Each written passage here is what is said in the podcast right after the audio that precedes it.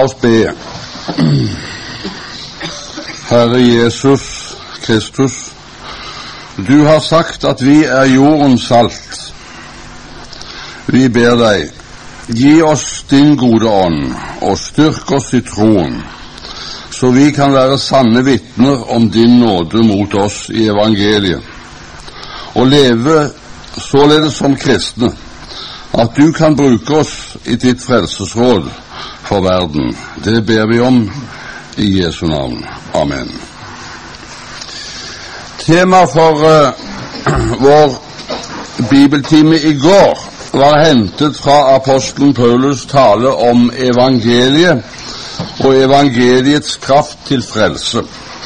Det handler om hvordan Gud, på tross av vår synd og vårt frafall fra ham, gir oss sin rettferdighet i gave ved troen, uten gjerninger, når vi setter vår lit til Kristi kors, og at denne nåde fra Gud, det er den eneste kraft i himmel og på jord som kan gi oss samfunnet med Gud tilbake og frelse oss.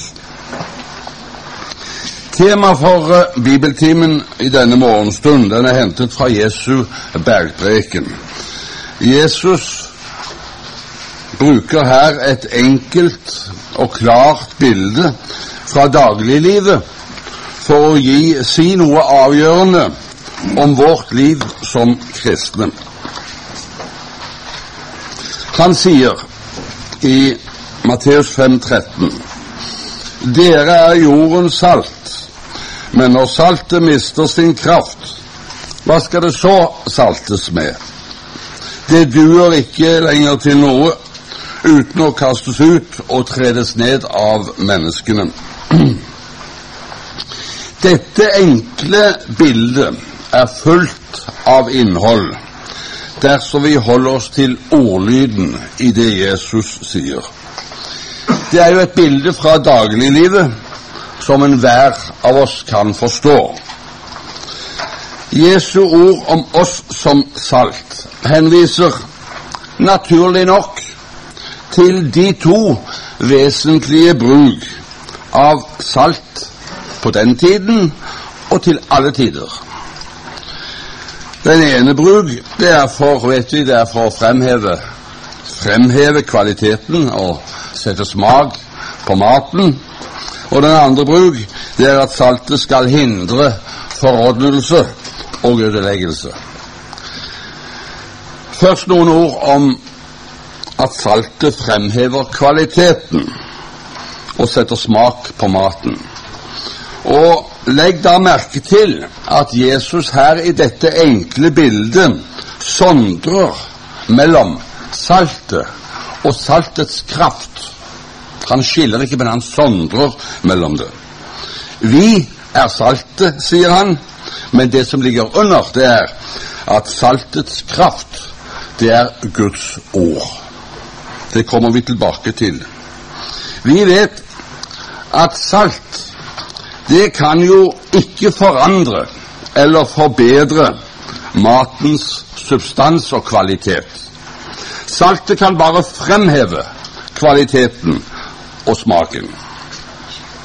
Det samme gjelder for den kristne tro og vårt liv som kristne.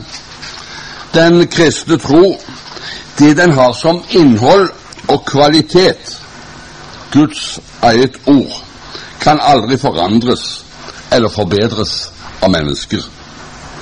For hva kristen tro er, det er fra Gud selv. Det er saltets kraft som Jesus taler om.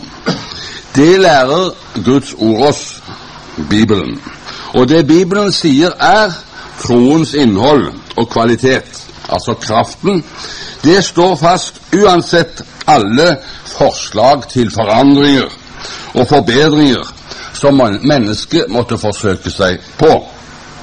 For det Gud har talt, det kan ikke omstøtes eller forandres av mennesker, vet vi. Dette første forhold vedrørende bildet om saltet er ikke minst viktig å minne om og holde fast på i vår egen tid. For djevelen er på ferde i vår tid. For ved, nettopp ved menneskets fornuft og kløktighet å forandre og å forbedre det Gud har talt, saltets kraft. Det gjelder både vedrørende den kristne tro og det kristne livet, således som Gud taler om det. Og resultatene, det er forfalskninger som fører mennesker vill. Ja, også mennesker som gjerne vil være kristne, blir ført bort fra sannheten og inn i et åndelig mørke. Derfor skal vi holde fast på at det innhold og den kvalitet Guds ord sier troen og livet vårt skal ha, kraften, får stå urokkelig fast. Det er Guds eget ord, som er troens innhold og troens kvalitet. Og vi, som Jesus kaller salt, kan aldri forandre eller forbedre dette ord. Like lite som saltet kan forandre matens substans og kvalitet, like lite kan vi forandre troens substans og kvalitet. Guds ord, kraften i livet vårt. Jesus sier, For sannelig sier jeg dere, før himmel og jord forgår, skal ikke en eneste tøddel forgå av loven, før det er skjedd alt sammen. Og Når Jesus her taler om loven, så er det naturlig å tenke på lovens to tavler, hvor, som jo omfatter alt vårt forhold til Gud og våre medmennesker. Det er troens hele liv i forhold til Gud som han her taler om, hvor ikke en tøddel skal falle bort. Derfor, den som bryter ett eneste av disse mine minstebud, og lærer menneskene således, han skal kalles den minste i himmelens rike. Men den som holder dem og lærer andre dem, han skal kalles stor i himmelens rike. Matteus 5,18. Men kan ikke saltet forandre eller forbedre matens kvalitet, så kan det noe annet. Og det skal vi også lære av Jesu bilde.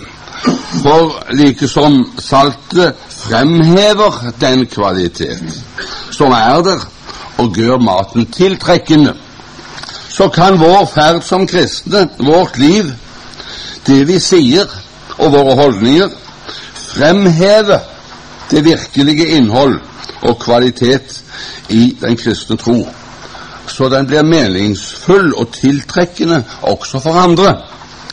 Og dette forhold, det er jo en realitet, vet vi, som hele Skriften taler klart om, og som understreker Jesu bilde om saltet.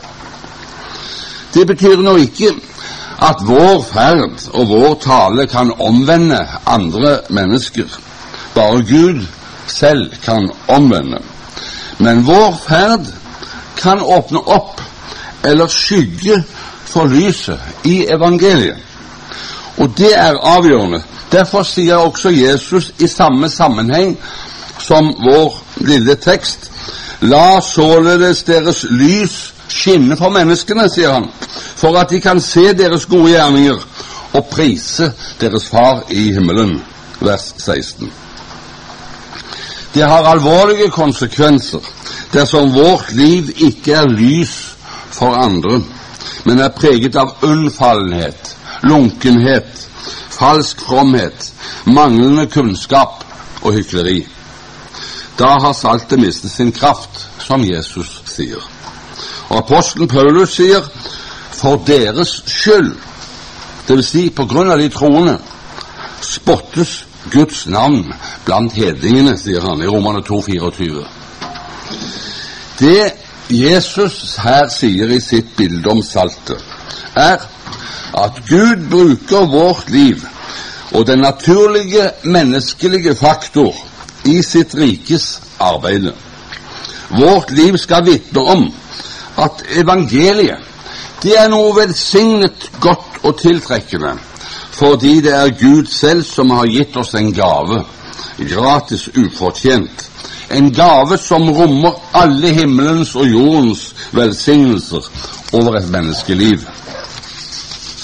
Og her skal vi ha frimodighet, For på evangeliets grunn gjelder at selv om vi som kristne er syndere og høyst ufullkomne, og andre mennesker også vet dette om oss, selvfølgelig vet de det, så må likevel evangeliets gave og glede i livet vårt virke således at andre mennesker føler seg tiltrukket og gjerne vil se og høre mer om dette. Da er vi jordens salt, som Jesus sier. Det bemerkelsesverdige er jo at Jesus sier at vi er jordens salt. Det er altså ikke noe vi skal strebe etter å bli, men det er noe vi er, så sant vi bekjenner Kristi navn og kors og er tilgitte syndere.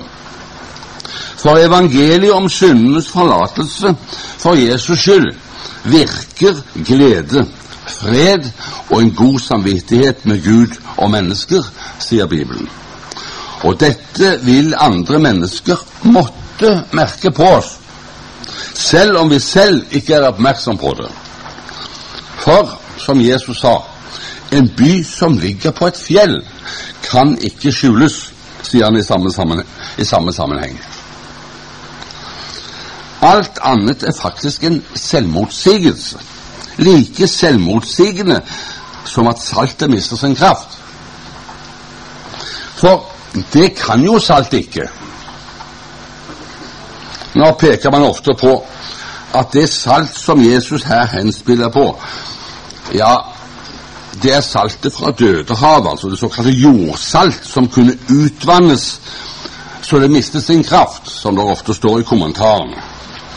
Men uansett så gjelder likevel at et kraftløst salt, det er en selvmotsigelse.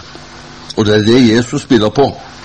Det er like selvmotsigende som å sette lyset under skjeppen, som han sier. Et kraftløst salt er ikke lenger salt. Og det er det Jesus taler om. At saltet mister sin kraft, betyr faktisk det samme som å være kristen uten ham. Uten hans kors. Og det er jo meningsløst. Uten kraften. Men vi vet likevel at fordi vi er syndere, faktisk kan ha en ferd og føre et liv som virker således på våre omgivelser at verdslige mennesker betakker seg for å høre mer om det vi sier og tror på og lever av. For falsk fromhet, manglende kristelig kunnskap og hykleri virker frastøtende på andre mennesker. Vi skal jo leve et liv som er Guds miskunnhet verdig, sier Skriften, også rent menneskelig talt.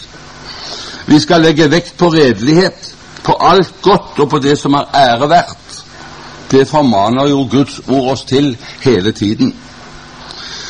Og det er også en naturlig menneskelig reaksjon at det reageres mot oss dersom vi ikke lever i redelighet for Gud og for mennesker.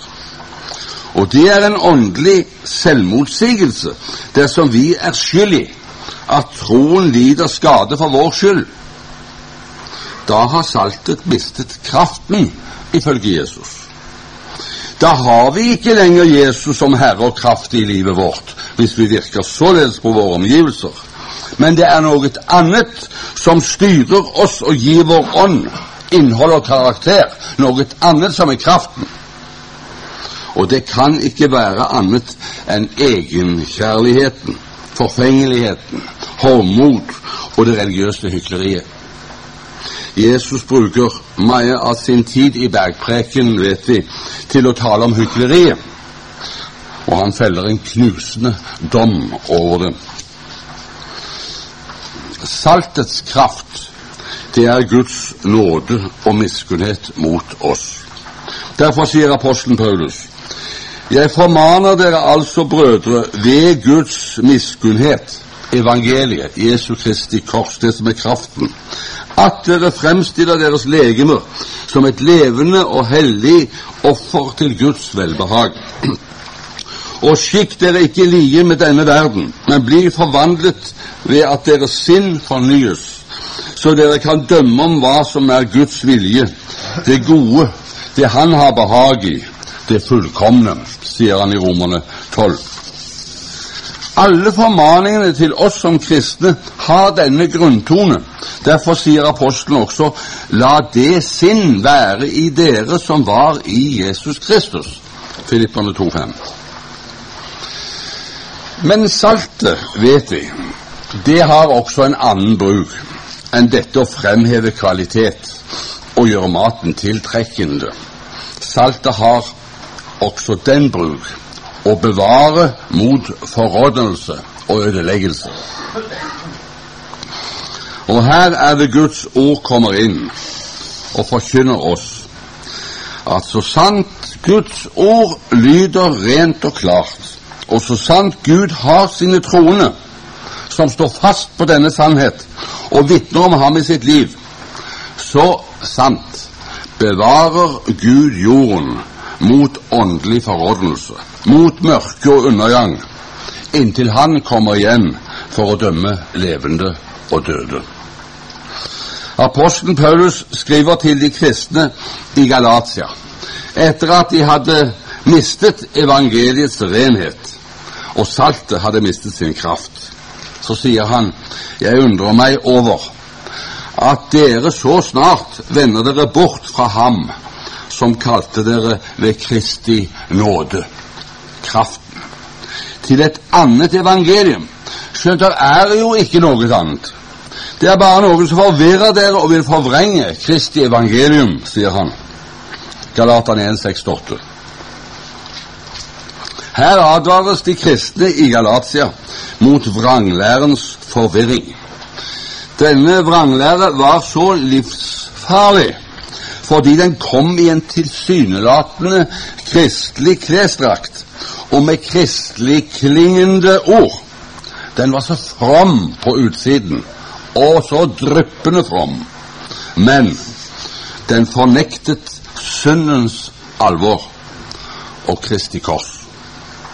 For den lærte om menneskets fromhet og gode gjerningers muligheter til fortjeneste hos Gud.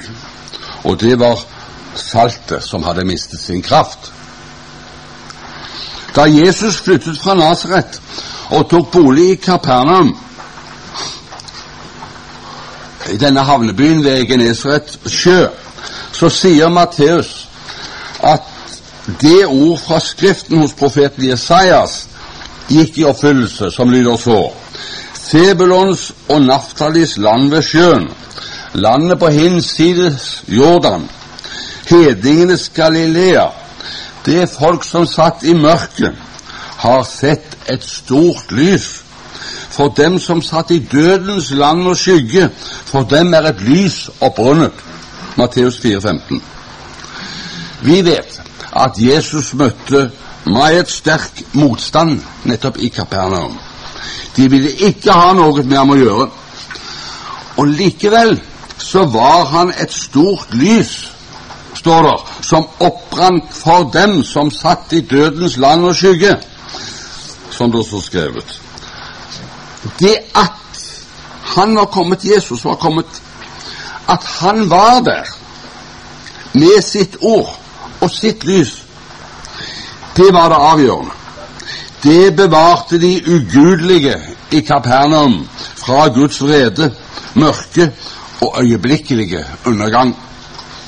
Jesus var med sin person og sitt ord det bevarende saltet ved sin egen tilstedeværelse, så folket kunne få en nådetid til omvendelse. Og det er et forbilde for oss det egentlige forbildet. For vi som kristne har den samme bevarende kraft og samme lysfunksjon som Jesus dersom vi tror Hans ord og bekjenner Hans navn. Derfor sier Jesus dere er jordens salt. Og han sier dere er verdens lys. Med andre ord ved vår tillit til Guds ord, om Kristi kors og vitnesbyrdet om det, bevarer vi vår familie, våre venner, vår by og vårt land mot Guds vrede, mørke og fortapelsens undergang, mot forrådnelse, så Gud kan forfrelse dem. For som skrevet står, Herren viser miskunn i tusen ledd mot dem som elsker ham og holder hans bud. Det er samme sak, 2. Mosebok kapittel 20. Og det er et veldig ord av Jesus. Det er et veldig løfte om Guds nåde og miskunn. Et veldig ord om evangeliets kraft i og ved og gjennom oss som bekjenner Kristi kors her i verden. Men samtidig er det et like alvorlig ord om hva som skjer når saltet mister sin kraft.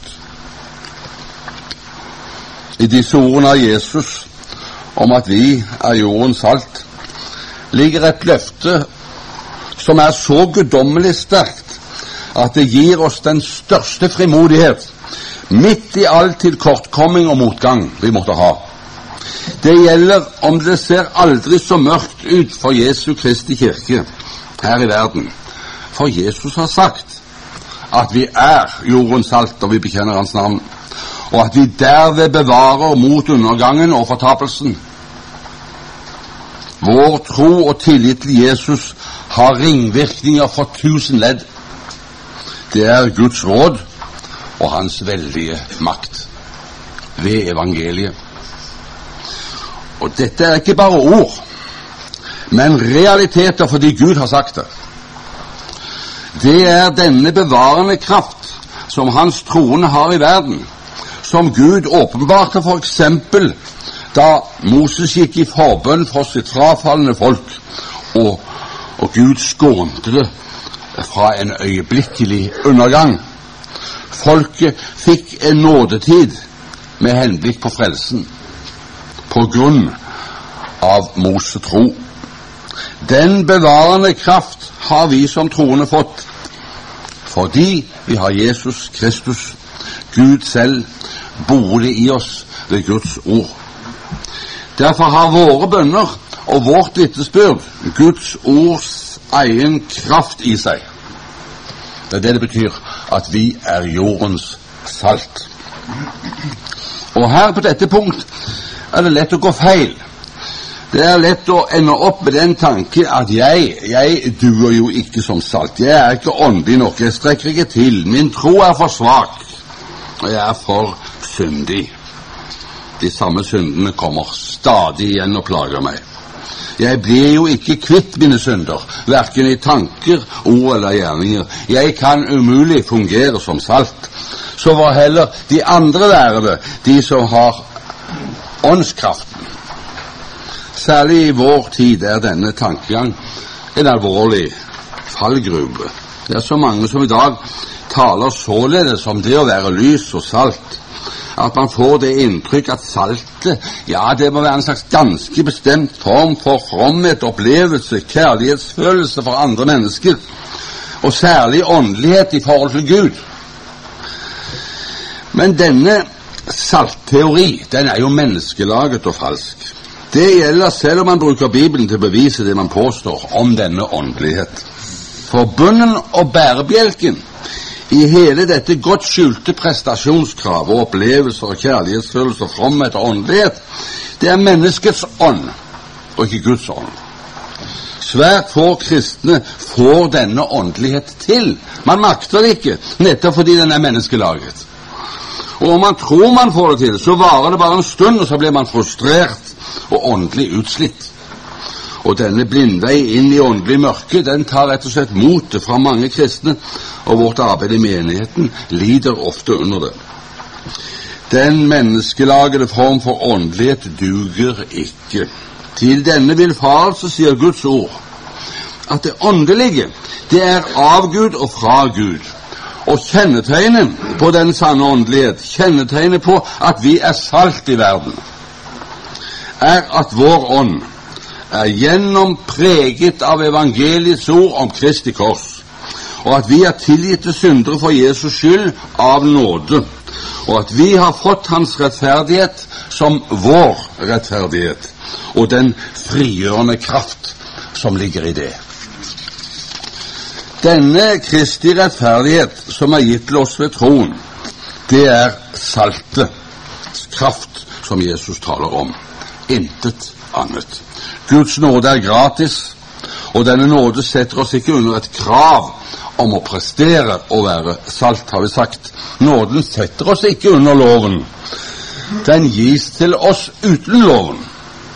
Guds nåde setter oss fri fra kravet og gir oss alt ufortjent. Guds nåde forkynner at vi er og virker som salt i verden, ene og alene fordi vi er benådede syndere, og som setter vår lit til Kristi kors.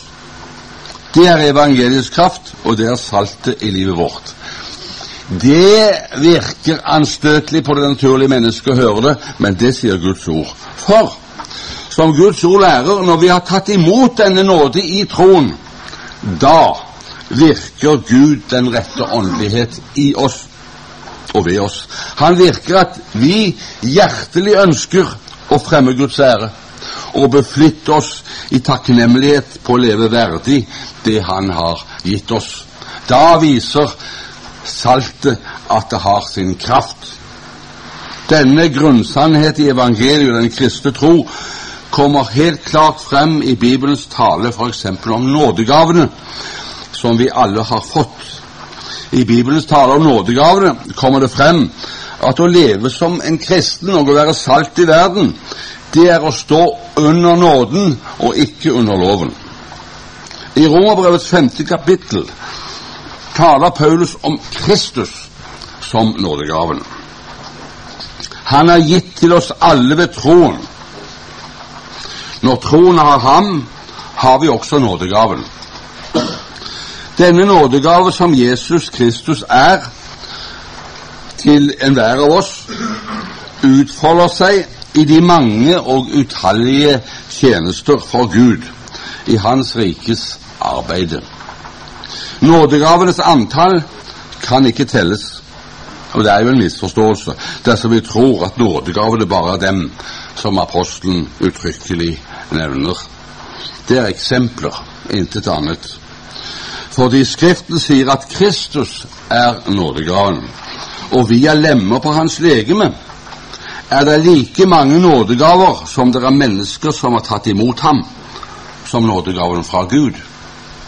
Hvilket betyr at vi alle har en nådegave, liksom vi alle er lemmer på Kristi legeme som troende.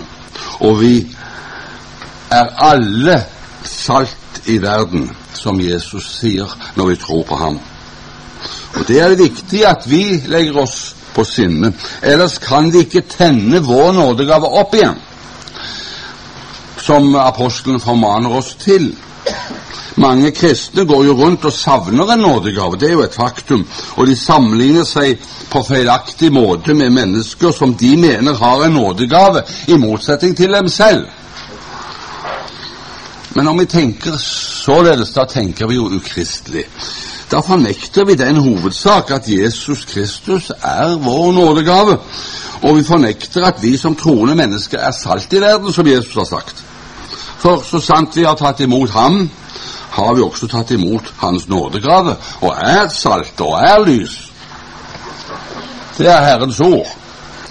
Det betyr at vi er satt i Hans tjeneste, og at nettopp den tjeneste som jeg har nå, selv om den kan se liten ut i menneskers øyne, den er like viktig for Kristi legeme som det minste og mest usynlige lem på vår kropp. For vi vet at selv en lillefinger har en funksjon. Det finnes ikke noe lem på vårt legeme som ikke har en funksjon i helheten, og som tjener oss. Og Således er det også i Jesu Kristi rike på hans legeme. Det ene lem kan ikke si til det annet, sier apostelen, du er ubetydelig, jeg har ikke bruk for deg. Heller ikke kan man si at det ene lem er mer verdifullt enn det annet. Det er en selvmotsigelse. Det er en like stor selvmotsigelse som å si at saltet kan miste sin kraft. Denne nådegave som vi alle har fått av Gud ved troen på Jesus, den er ikke vanskelig å få øye på, selv om mange synes det. For Bibelen taler klart om det. min nådegave og din nådegave til tjeneste viser seg derved at det vi gjør, det vi taler, det vi skriver som kristne, som student, teolog, lærer eller hva det måtte være, har til hensikt å tjene Guds nåde. Når jeg lever og er således at målet for livet mitt er å tjene min Herre og Frelser, da virkeliggjør jeg den nådegrave Gud har gitt meg. Da er jeg salt, som Jesus sier. Noe mer komplisert er det ikke. Heldigvis ikke. Og det som kvalifiserer oss til tjeneste for Gud på vår plass og på vår måte og etter våre evner og anlegg, det er at vi har tatt imot og har tillit til evangeliet. Den med tro og tillit fra Gud, sier Bibelen. Den er fra Gud. Og den dyktiggjør meg som arbeider med den utrustning jeg har, og som Gud har gitt meg. For troen er en Guds gave, og den rommer Jesus Kristus. Derfor, og bare derfor, er den salte i livet vårt. Og da skjønner vi også at det ikke er så vanskelig å finne sin nådegave og heller ikke opptenne den på ny. Nådegaven er der Gud har satt oss i tjeneste. Og den er virksom når vi etter beste vilje og evne gjør det som vi mener vi kan gjøre for å tjene Guds rikes sak. Da vet vi at Gud bruker oss, for da tenker vi således Guds ord tenker om disse spørsmålene. Når Jesus sier at vi er jordens salt, så peker han på at vi som kristen menighet er helt nødvendig for verden. Uten den kristne menighet og vår tro, Guds ord og vår tro, ligger verden i det dypeste mørket, uten håp og uten Gud. Det forhold sier oss at vi ikke bare er noe for oss selv. Salt er ikke til noen nytte dersom det ikke brukes til å bevare. Denne enkle sannhet setter oss inn i en veldig sammenheng med Guds frelsesråd. Gud bruker oss. Det kan vi være helt sikre på, så sant Jesus har sagt at vi er jordens salt. Og det gir stor frimodighet i arbeidet, for da vet vi at Gud bruker oss, selv om vi ikke alltid kan se det med våre egne øyne og registrere resultater. Jesus har jo sagt at Guds rike det kommer ikke som man kan si Se her, eller der er det. Guds rike, sier han, er innen i dere. Det er blant oss. Lukas 17, 21. Og Det er en alvorlig formaning til den kristne menighet om å være varsom med å måle resultater av sitt arbeid i form av statistikker og budsjetter i virkeligheten er dette forferd, et forferdelig blindspor i vår tid som fører inn i mørket. Den slags målinger kan være en, et åndelig kjempebedrag, egentlig, og en djevelens forførelse. Guds rike kan ikke måles i tall. Guds åndsarbeid i mennesker kan ikke måles av mennesker, og slett, ikke omsettes i statistikker. Det som er ekte etter Guds hjerte og Guds rikes lov, kan alene prøves av Guds ild, hans egen ild. Bare Gud selv kan måle fruktene av vårt arbeid for ham. Ingen mennesker, ingen tall, ingen statistikker. Guds rike er det derimot således at dette riket bevares og vokser ved Guds kraft, uten at vi nødvendigvis merker det. Guds ord er det som bevarer. Vi har jo dette ord, og vi er vitner om dette ord. Derfor bevarer også vi verden ved dette ord. Det er det samme hebreerbrevet sier. Han, Jesus Kristus, bærer alle ting ved sin krafts ord. Det er hovedsaken. Og det er det usynlige ord og det er det hørbare og lydbare ord. Og det overlater oss helt til troen, til en fast og urokkelig tillit til det Han har sagt, at det lille vi kan bidra med, er det virkelig kraftfulle. Så sant det er Guds ord som bærer oss og vår gjerning. Det er den bevarende saltkraft fra Gud selv, det eneste som dur. Og slik er det med Guds ord, det vitnesbyrd om Guds nåde, som vi med vår tale og vår ferd får så i våre omgivelser. Det har Jesus sagt, og det tror jeg fullt og fast. Så har vi ingen, absolutt ingen grunn til mismot i vårt arbeid. Det gjelder selv om det menneskelige tap synes å gå ned av bakkedaler. For bakkedaler, det er intet kjennetegn på Guds rikes kraft. På sannheten og Guds rikes kraft er det bare ett eneste kjennetegn egentlig, og det er at Guds ord får lyde rent og klart. Og kompromissløst. Det kan vi se, det kan vi høre, det vet vi nå skjer. Og da vet vi at Gud arbeider. Da er vi salt. Så kan vi overlate dette til ham alene.